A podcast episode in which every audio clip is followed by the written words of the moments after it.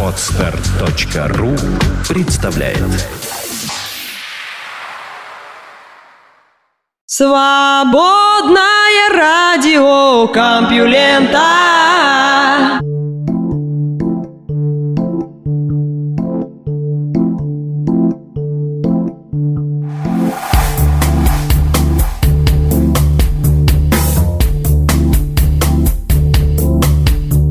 Всем привет! Вы слышите Лёшу Халецкого, свободное радио Компьюлента, и этот выпуск называется «Феникс». Да, как птица Феникс Компьюлента восстает из пепла. Прошлый подкаст не был шуткой, действительно проблемы имеются, но за эти несколько дней они некоторым родом решились. Во всяком случае, в ближайшее время, в ближайшие несколько месяцев мы точно будем в эфире, и на Компьюленте будут появляться свежие свежие новости, а я буду радовать вас ежедневными подкастами. Всем большое спасибо за комментарии и слова поддержки в наш адрес. Было все это приятно читать, и поэтому мы будем стараться все-таки не пропадать. Тем не менее, должен заметить, что в ближайшие два дня, то есть э, этот подкаст, получается, вы слушаете в среду, значит, в четверг и пятницу подкастов не будет. Следующий подкаст появится только в субботу, но это уже только по моим личным семейным причинам. Компьюлента же работает в прежнем объеме. Заходите туда, читайте новости. Ну, а я сейчас расскажу вам новости прошедшего дня. Наука и техника. Есть ли в России политика?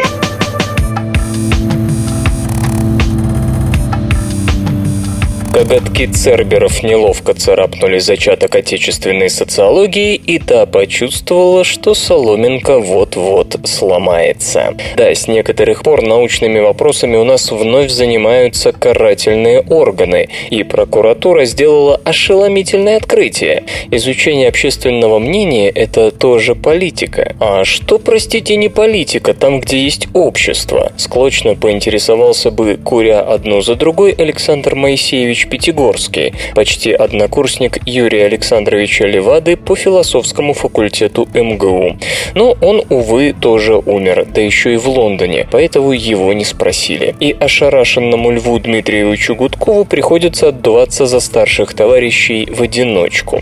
Итак, единственным по-настоящему всероссийским центром изучения по-настоящему общественного мнения может остаться в ЦИОМ. Не считать же таковым фонд «Общественное мнение» при всем уважении к его, как бы так сказать, размерам. В ЦИОМ созданы на костях детища Левады и Гудкова в то прекрасное время, когда сборная Греции готовилась стать чемпионом Европы по футболу, а в России полным ходом шла подготовка к эпохальным выборам в Госдуму, по итогам которых из строя сплотившихся охотнорядцев выскользнули СПС и Яблоко, как будто их кто мылом намазал. Что может натворить сия организация в отсутствии конкурентов и при обильной господдержке? Правы ли те товарищи, которые утверждают, что во всенародном соревновании «потрясуй циферку» это ведомство не уступает в проворстве подручным одного бородатого волшебника? Мол, для того и создавали, мол, потому и покинули родные стены многоуважаемые Левада с Гудковым.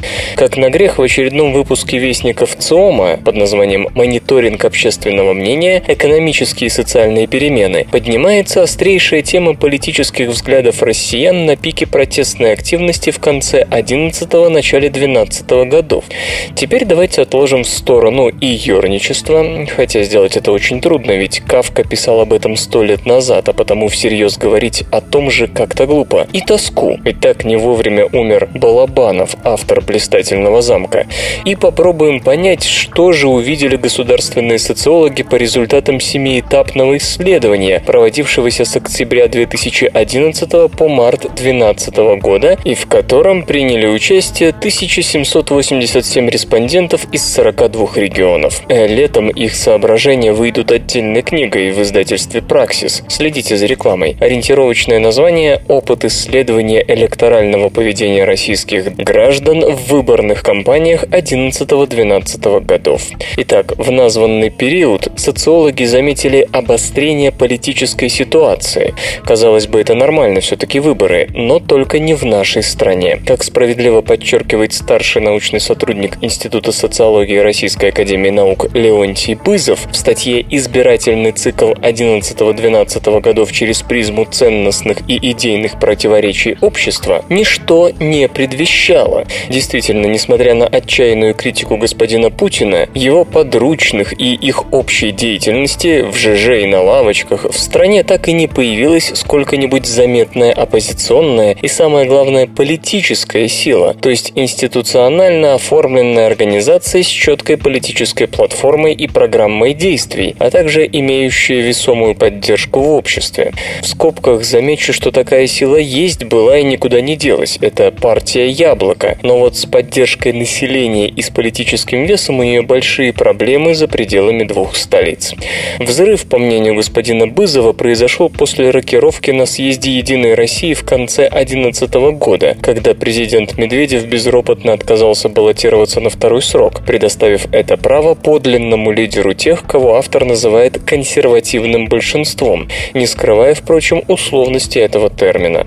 По его словам, Путин действительно был таким лидером в 2000-2008 годах, но в связи со всемирным финансовым кризисом, взявшим старт в 2008 году, с приходом в политическую жизнь представителей нового поколения, поколения нулевых, и с формированием некоторого зачатка среднего класса с иными, чем в 90-х годах, взглядами на жизнь, в связи со всем этим консервативное большинство раскололось.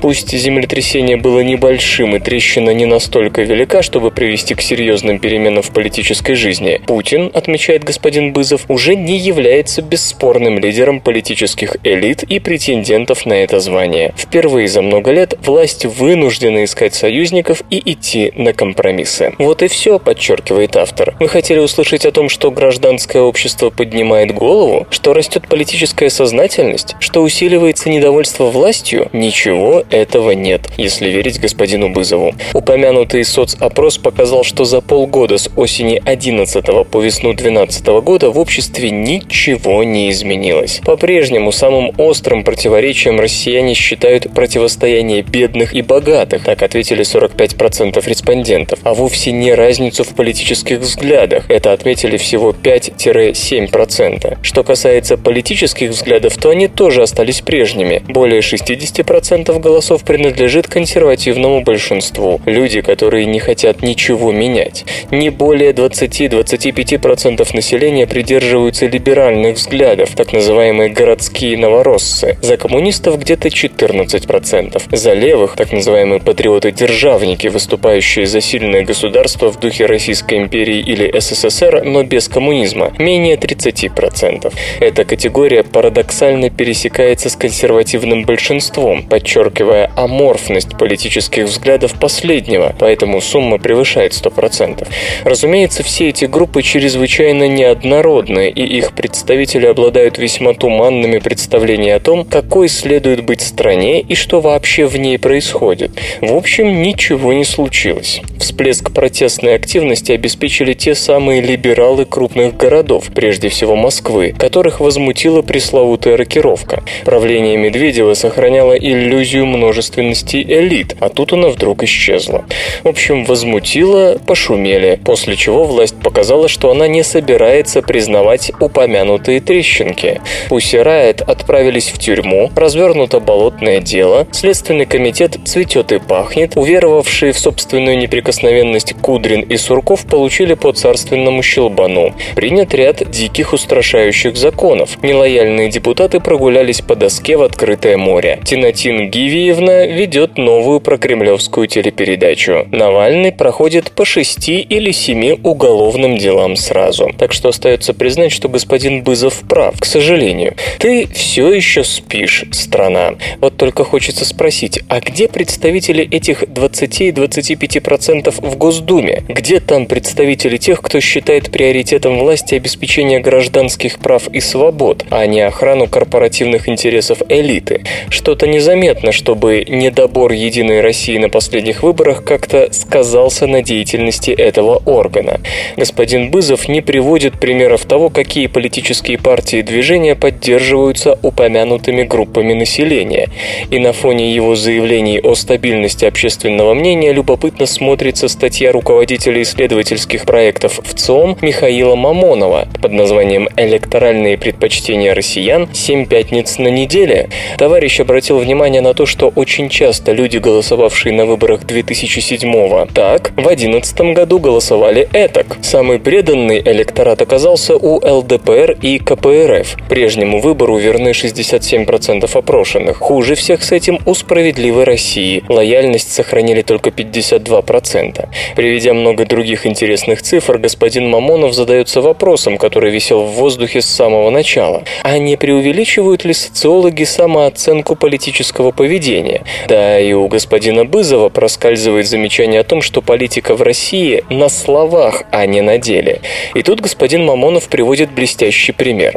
Тех, кто не пошел на выборы, спросили, а почему, собственно? И большинство, 35%, сослались на независящие от них причины. Нездоров, занят, плохая погода и так далее. Плюс еще 7% заявили, хотел, но не смог достать открепительное удостоверение. Господин Мамонов отказывается верить таким ответам. Легендирование поведения. Вот как это называется в социологии. Лень, забыл, не захотел, признаться в истинных причинах респонденту стыдно, просто стыдно. И естественно, что после такого нельзя верить каждому из тех 20%, которые заявили, что голосовать не имело смысла, ибо выборы по-любому были бы сфальсифицированными. Из тех 11%, которые считают, что выборы ничего не изменят и так далее. Скорее всего, честнее всех оказались те 18%, что прямо сказали «политика нас не интересует».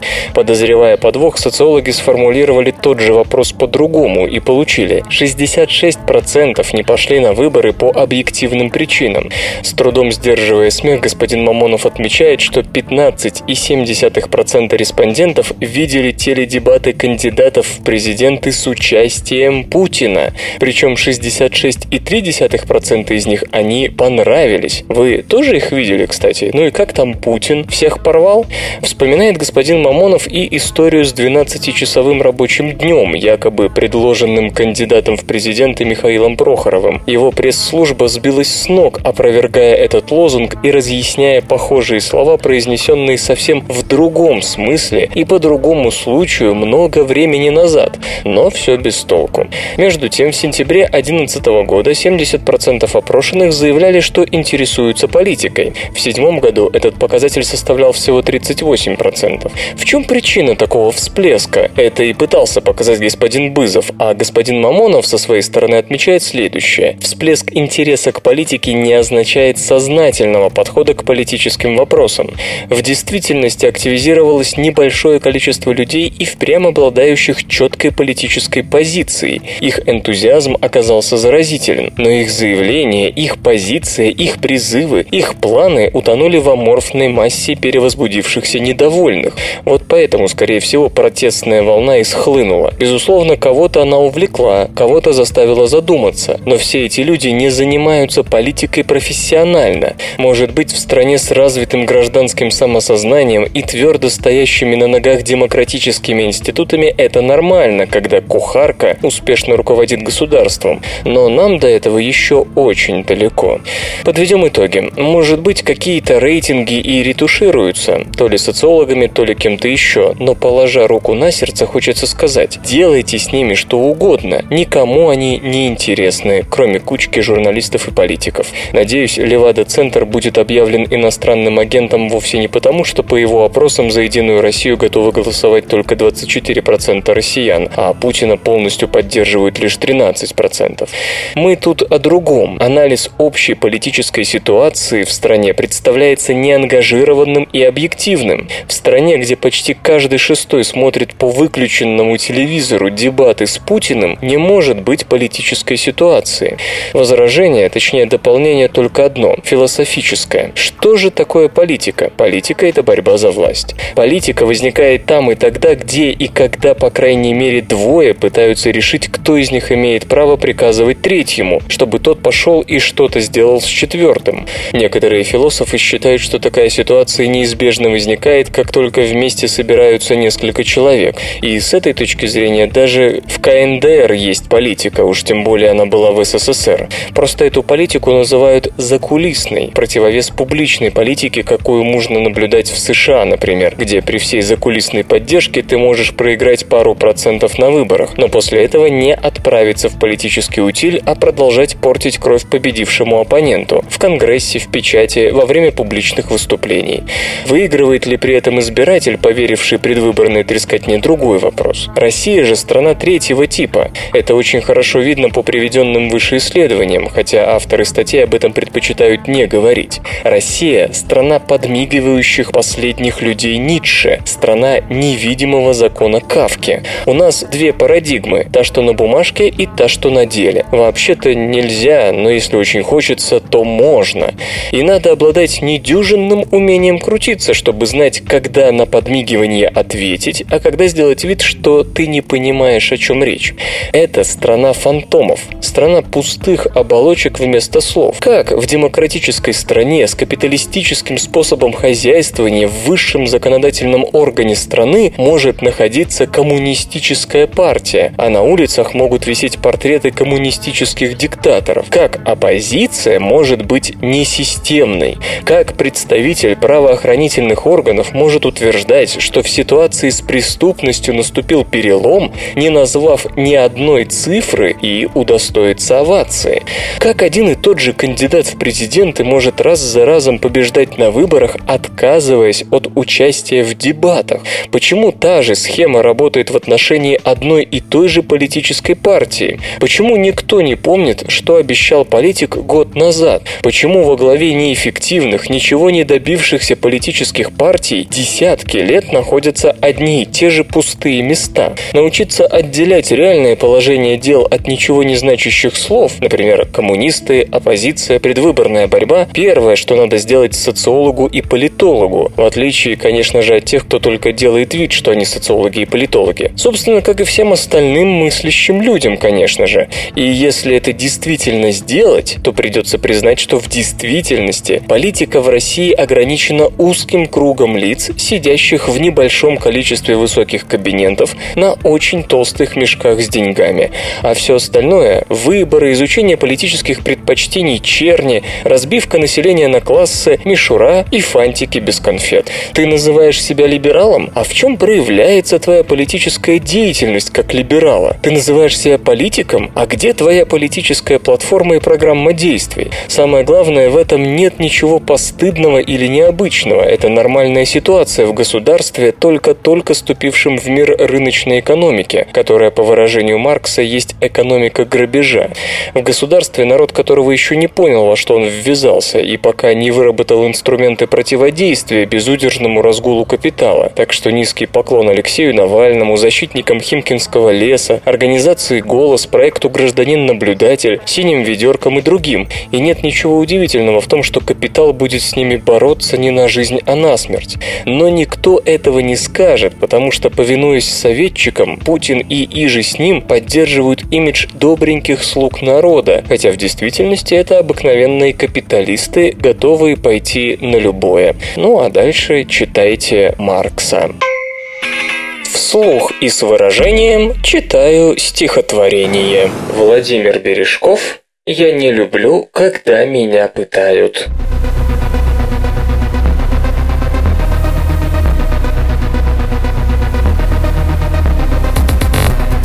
Я не люблю, когда меня пытают.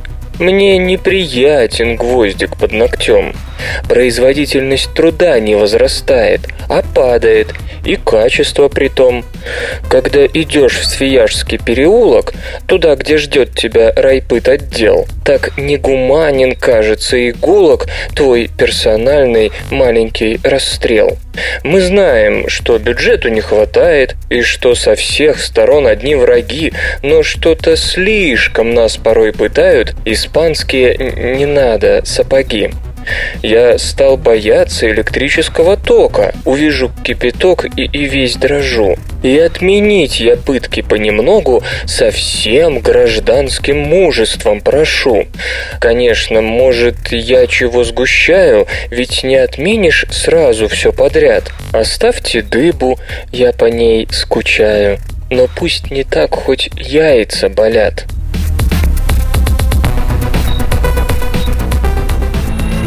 Наука и техника. Тяга к самоубийству – это болезнь.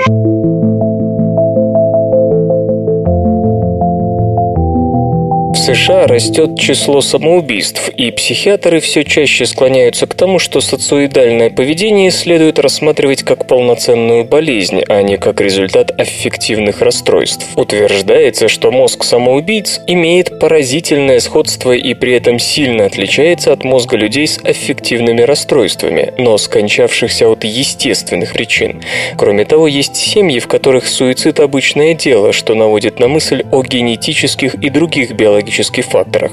Наконец, большинство людей с аффективным расстройством не пытаются покончить с собой, а около 10% самоубийств не связаны с психическими заболеваниями.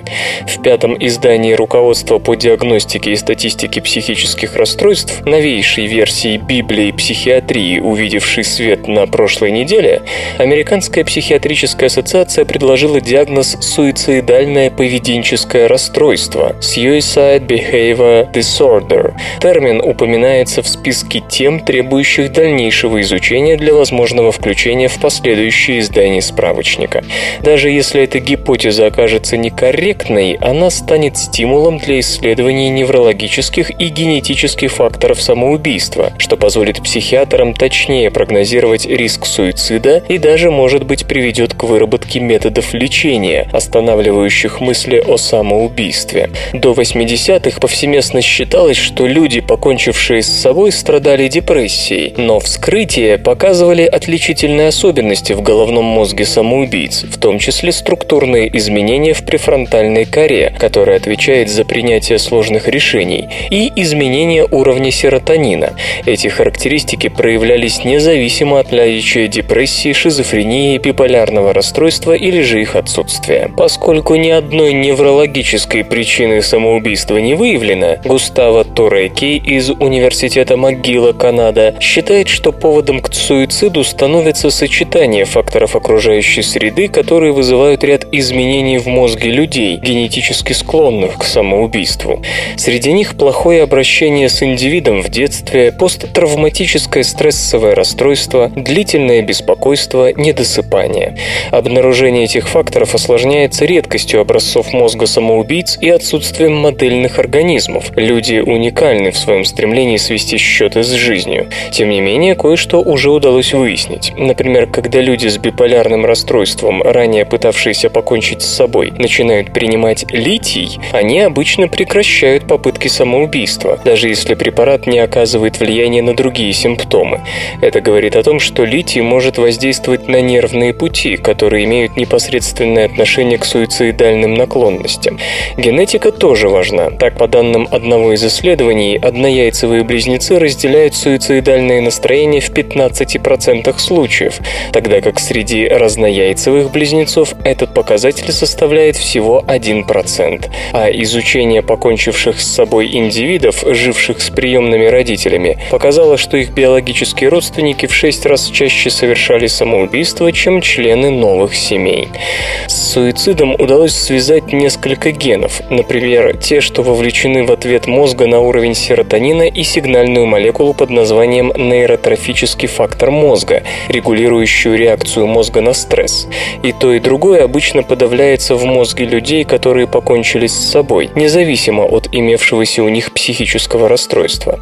Другие исследования мозга умерших показали, что у людей, совершивших самоубийство после приступа депрессии, химия мозга отличается от тех, кто страдал депрессией, но умер по естественным причинам.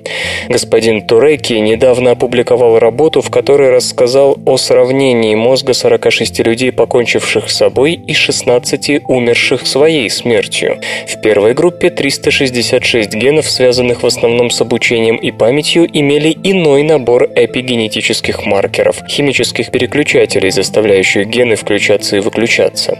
Результаты осложняются тем, что многие из самоубийц страдали психическими расстройствами, но господин Туреки полагает, что именно именно суицид, а не психическое расстройство следует считать единственным значимым предиктором этих эпигенетических изменений.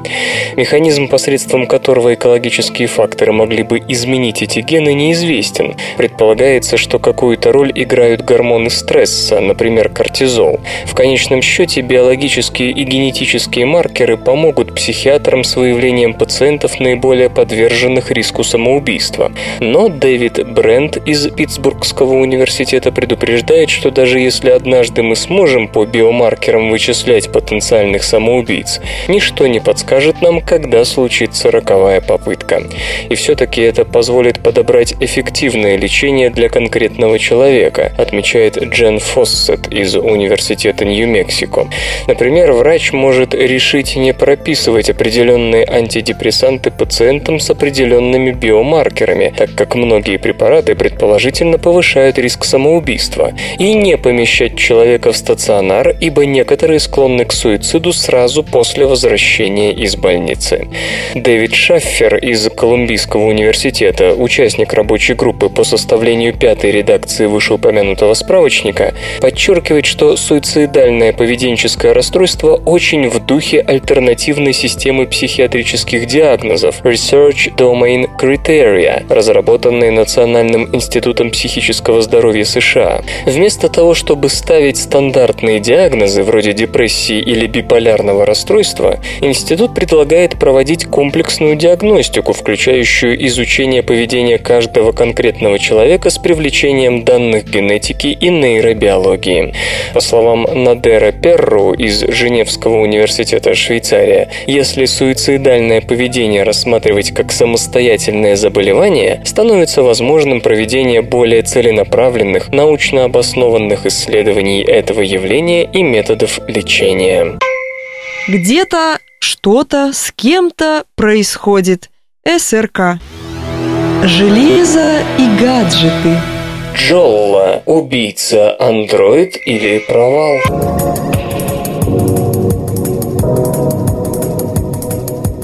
Представлен первый в мире коммуникатор под управлением новой операционной системы Sailfish. Что его ждет? Успех или забвение? Молодая компания Jolla, как и ожидалось, явила миру первый коммуникатор под управлением операционной системы Sailfish. Устройство названо просто – Jolla. В штат Jolla, напомню, входят руководители и ключевые разработчики подразделения Nokia Mi Go. Платформа Sailfish с открытым исходным кодом выполнена выполнена на ядре Linux. В ее основе лежат наработки проекта MER и библиотеки Qt. Операционная система совместима с различными аппаратными решениями, в частности процессорами ST Ericsson Nova Tor. Технические характеристики Jolla вряд ли можно считать передовыми. Аппарат наделен сенсорным 4,5-дюймовым дисплеем, разрешение которого не уточняется, процессором с двумя вычислительными ядрами, камерой с 8-мегапиксельной матрицей, Интегрированная память объемом 16 гигабайт может быть расширена за счет карт microSD. Поддерживается работа в мобильных сетях четвертого поколения LTE. Питание обеспечивает съемная аккумуляторная батарея. Для аппарата будут доступны сменные задние панели разных цветов. При этом разработчик полагает, что Sailfish устройства способны поспорить с Android-смартфонами, что объясняется возможностью запуска приложений для этой мобильной платформы. Но суждено ли этому сбыться? Видится несколько очевидных препятствий. Во-первых, Sailfish – новая операционная система, а та же Android на рынке уже не один год. К слову, из 210 миллионов смартфонов, реализованных в первом квартале 2013 года, на долю Android-аппаратов пришлось 74,4%. Еще 18,2% заняли различные модели iPhone, а суммарная доля коммуникаций индикаторов на других операционных системах не превысила 7,4%. Во-вторых, Jolla стоит около 400 евро или 515 долларов. Это довольно много для смартфона среднего уровня. Для сравнения, Android-коммуникатор Lava Xollo A800, оборудованный гигагерцовым процессором MediaTek с двумя ядрами, сенсорным экраном с диагональю 4,5 дюйма, а также 8-мегапиксельной камерой с автофокусом и вспышкой, оценен в 200-220 долларов. Правда, этот аппарат имеет только 4 гигабайта встроенной памяти и не поддерживает LTE-сервисы. В-третьих, удастся ли эффективно продвигать Sailfish устройство? Очевидно, что у Джолла попросту не хватит средств на продолжительную и масштабную рекламную кампанию своих изделий. Даже гиганты вроде Microsoft и Nokia со смартфонами на платформе Windows Phone через полтора года после анонса первых устройств имеют всего лишь 2,9% мирового рынка по итогам первой четверти 2013 года. Так или иначе, в перспективе разработчик видит Sailfish не только в коммуникаторах, но и в планшетах, умных телевизорах, автомобильных медиацентрах и прочем. Ну а поставки первых Джолла смартфонов стартуют в текущем году. Одним из основных регионов сбыта, как ожидается, будет Китай. Исторический анекдот. Командующий войсками округа генерал-губернатор Драгомиров был героем многочисленных легенд и анекдотов. В Петербурге считался он либералом. Он не любил жандармов и был в очень плохих отношениях с Новицким.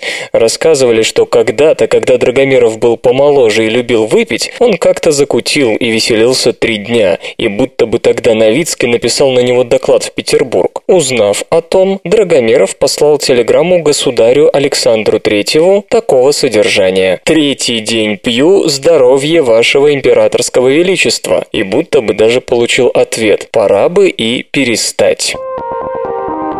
Игры.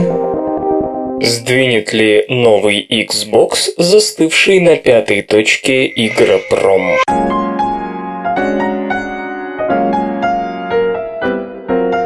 Как же хочется верить, что Microsoft приготовила игрокам техническое чудо. Оправдаются ли наши надежды, выяснится сегодня, когда компания представит свою новую домашнюю консоль Xbox следующего поколения. Кто знает, вдруг приставка перевернет игровую индустрию. Ожиданий, а зачастую и просто фантазий на тему много, но вот революции точно не будет, уверены в Forbes. Все ограничится манипулятором Kinect, что отслеживает движение игрока в пространстве, управлением консолью одним мановением руки, связью с внешними устройствами и некими социальными функциями. Но даже эти технические изыски могут отойти на второй план, когда выяснится, что игры остались такими же. В современном игропроме проблемы аппаратного обеспечения почти нет. Существующие технологии предлагают широчайшее поле для творчества.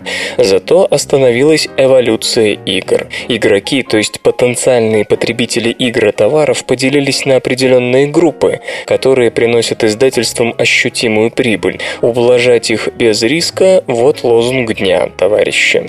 В первую очередь упомяну пользователей многопользовательских игр. Миллионы играют в World of Warcraft, и в онлайн и прочее. Взаимодействуя с другими людьми, мы отправляемся на охоту за драконами, демонами, звездолетами. Так что там еще бывает в многопользовательских играх, не подскажете? На основе таких проектов выросли целые виртуальные экономики, имеющие прямую связь с реальными деньгами. Пользователи продлили игровые отношения за пределы развлечений и теперь устраивают обычные дружеские встречи, а то, глядишь, и женятся. Ну а что, имеют право, ибо тоже люди. Другие миллионы переключили свои головные тумблеры, или где находятся эти кнопочки, на мобильные и социальные игры. Это бич современности. Знаете ли вы, что необязательные, казалось бы, микро платежи приносят прибыль сопоставимую, а то и превышающую отдачу крупных AAA-тайтлов. Так, кто там еще есть? А, эти пережитки прошлого, играющие по старинке в большие проекты для персональных компьютеров и приставок. Так как это все называть? Застоем? Да бог его знает, ибо просто ответа объяснения тут быть не может. Сложно выделить один фактор, который не дал индустрии превратиться во что-то более серьезное. С 80-х годов мало что изменилось, изменилось. Мы по-прежнему бродим, собираем предметы, разгадываем головоломки, изредка во что-то стреляем, таращимся на сюжетные заставки. Появились новые технологии, но не истории. Мы выполняем те же роли, только в красивом 3D-окружении. Если Microsoft хочет возглавить рынок домашних развлечений, считают Forbes, придется существенно переработать программное обеспечение. Это касается и игр, и сети Xbox Live и прочих сервисов. Но это ведь вряд ли, не так ли? Погодите, скажет кто-нибудь, а как же кино? Там структура не меняется уже сотню лет, со дня изобретения волшебных картинок. Это правда, есть даже такое определение. Кино – это то, что может быть технически снято, а затем воспроизведено. Так способна ли новая аппаратная Microsoft-платформа создать некое уникальное медиапространство? Хочется верить, что могут измениться способы повествования, когда мы окажемся где-то посередине между пассивным наблюдением и собственноручным творчеством. В некоем утопичном будущем игроки будут общаться со своими виртуальными героями, самостоятельно структурировать и менять сюжетные элементы и даже целые истории. Наверное, возможен и такой вариант, когда игры объединят сразу несколько платформ в общее пространство. Наконец, почему бы не попробовать слиться с реальным миром, с веб-порталами, некими событиями, происходящими вокруг нас? Красиво, да, но ведь выдумка и только, потому что бюджеты, сроки прибыли, разработка. Чтобы реализовать подобные фантазии, нужны колоссальные вложения, и никто не знает, что они принесут. Кроме того, игры – это в первую очередь развлечение, и банальное веселье куда прибыльнее любых изысков и новаторства. Производителям нет дела, и это правильно, до кучки людей, которые не принесут дохода. Что? Теперь вас интересует, почему не эволюционируют игроки? Впрочем, в любом случае, игры должны становиться лучше. Мнение Microsoft по этому поводу мы узнаем сегодня.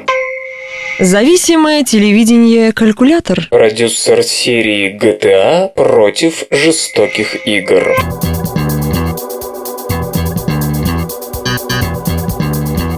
Почти десятилетие прошло с тех пор, как Джереми Поуп, успевший поработать над такими не последними проектами, как Grand Theft Auto 3, Vice City и Max Payne, покинул Rockstar Games. Почему, спросите вы? Не только по личным причинам, но и из-за того, что осознал недопустимость жестокости в играх. Когда любой игрок вспоминает студию Rockstar Games, на ум невольно приходит заезженная аббревиатура GTA, а между тем этот великий угонщик машинок смертельно надоел. Нет, не игрокам, а некоторым продюсерам. К примеру, экс-сотруднику Rockstar Джереми Поупу, который покинул компанию почти десятилетие назад. В тот момент ему не было и 30, а в послужном списке значились такие вошедшие в историю игропрома проекты, как Grand Theft Auto 3, Vice City и Max Payne. Отчего же столь бодро взбиравшийся по карьерной лестнице Джереми вдруг сделал компании ручкой? На то, как он говорит, говорит, были не только личные причины, но и, можно ли поверить в такое, неприятие жестокости в играх, что однажды завладело разработчиком. Я играл во все, что выходило, был знаком со всей индустрией того времени и всегда отстаивал свои работы, гордясь ими. Так продолжалось до тех пор, пока я не переехал к бабушке в Алабаму, рассказывает господин Поуп. Мне почему-то было сложно рассказывать родным, что я работал на той игрой, о которой все говорят. Думаю, это и зародило во мне желание переориентироваться на другие жанры. Господин Поуп не первый отщепенец в индустрии. Похожие идеи рождались в головах Дэвида Кейджа и Уоррена Спектора. В разное время они заявляли, что индустрии необходимо развивать остальные жанры, предлагая потребителям игры с большей смысловой нагрузкой. Основы драматургии требуют конфликта. Это эффективный способ выстроить интересный сюжет, который будет держать вас в напряжении. Но зачастую разработчики не понимают или не хотят понимать даже этого, подменяя драматическую коллизию банальным избыточным насилием. Им кажется, что куда проще заставить виртуальных статистов стрелять друг в друга, чем прорабатывать историю и альтернативные способы ее подачи. По мнению Джереми Поупа, давно пора избавиться от технологической зависимости. Красивая картинка и постоянные повторы рано или поздно убьют индустрию. Я не говорю, что это плохо, но нужно искать новые новые пути развития, чем, к примеру, мы и занимаемся в Rally Games. Студия поставила на социальные элементы в играх. Нет, она не пошла по пути сюжетного повествования. Вместо этого девелоперы сосредоточились на чистой механике. Простенькие проекты для мобильных платформ, заточенные под совместную соревновательную игру. Все помнят скандал с модификацией Hot Coffee к игре Grand Theft Auto San Andreas. Был поднят вселенский шум о недопустимости отображения сексуальных отношений компаний в играх. Недавние перестрелки в США снова подвигли общественность на войну с виртуальными развлечениями. Некоторые политические деятели, вероятно решившие таким образом подзаработать популярности, уверяют, что всему виной жестокие игры. Как бы вы ни относились к подобным заявлениям, к ним стоит прислушаться, ведь они отражают взгляды людей и влияют на общественное мнение об игровой индустрии, замечает господин Поуп. Кроме того, рейтинговые организации порой не справляются со своими обязанностями. Индустрия растет, и возлагать подобные задачи лишь на одну организацию уже нельзя. Джереми полагает, что сейчас самое время заняться работой над жанрами и технологиями, которые не основываются на насилии. Развитие социальных и мобильных игр, отсутствие дистрибьюторских ограничений и новые платформы только способствуют этому. Почти 20 миллионов человек играют сегодня в такое, что лет 15 назад и играми бы не назвали. Казуальный рынок растет, он не столь жесток, предлагает свободу творчества и способствует разработке новаторских игр, так полагает господин Поуп.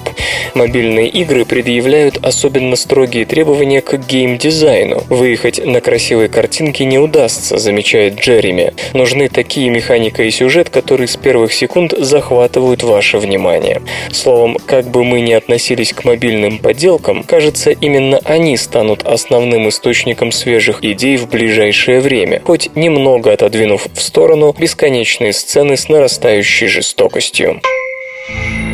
Наука и техника. Зачем роботу выгнутые глаза?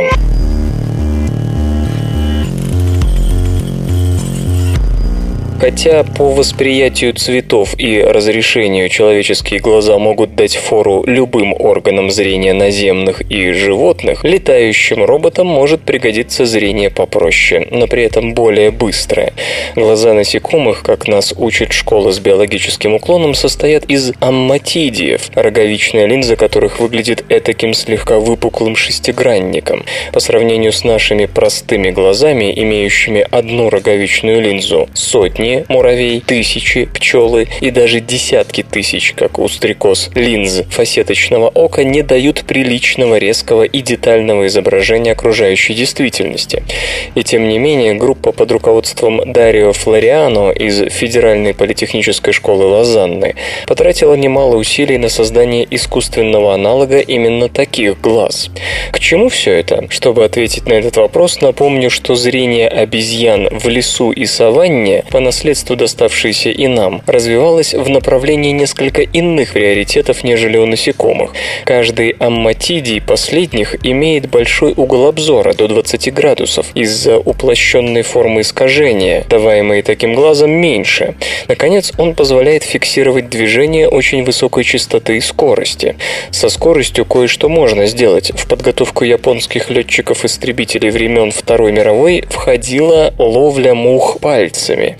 Увы, добиться таких же результатов от камер, построенных по образцу человеческого зрения, очень сложно, поскольку последнему для эффективной обработки сигналов и развлечения движущихся объектов нужны огромные вычислительные мощности, коих хоть отбавляй в нашей голове, но далеко не так много в дроне малых размеров, да еще и бюджетном. Есть и другие препятствия. Наш глаз не различает мелькание чаще 50 Гц, а вот насекомые способны углядеть углядеть колебания до 250-300 Гц. Это позволяет им эффективно следить за хищниками или добычей. Достигается это при помощи объединения зрением насекомого данных от разных фотодетекторов амматидиев, что дает возможность фиксировать различия в световых сигналах, дошедших до каждого из них по отдельности. Стоит ли говорить, что в условиях полета в насыщенной препятствиями среде такие возможности для беспилотных летательных аппаратов будут бесценны? Современной. Пока достижения швейцарских разработчиков систем зрения, как у насекомых, скромны. Их Curve Ace имеет всего 630 фотодетекторов с обзором в 180 градусов. Зато изменения наблюдаемой действительности искусственный фасеточный глаз отслеживает с частотой вплоть до 300 Гц.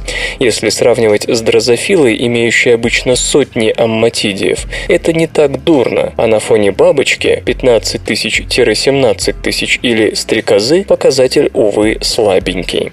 Но это пока лучший из созданных человеком образцов такого зрения. Толщина слоя полимерных линз вместе с управляющей их работой электроникой равна миллиметру, что позволяет интегрировать новинку в системы искусственного зрения микродронов, вроде недавно представленной немецкими конструкторами робострекозы. Разработчики считают, что подобные системы могут пригодиться также в датчиках движения, разведывательных устройствах, медицинских инструментах и даже протезах, замещающих зрение, а еще в автомобилях без водителя. Но направление микродронов следует считать ключевым. Дело в том, что нынешние видеокамеры довольно слабо различают движущиеся объекты во время дождя, а значит часто не могут совершать маневры уклонения.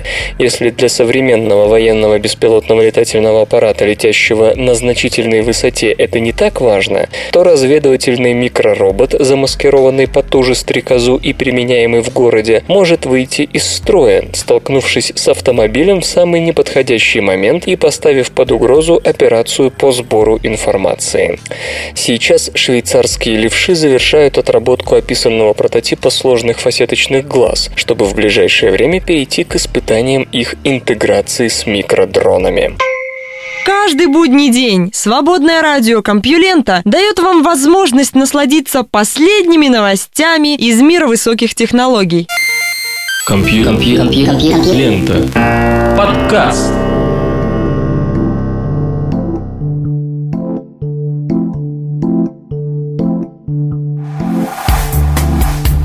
Выпуск свободного радиокомпьюлента под названием «Феникс» подошел к концу. Вы слышали Лешу Халецкого и веселая финальная песенка. Свободное радио Компьюлента. Скачать другие выпуски подкаста вы можете на podster.ru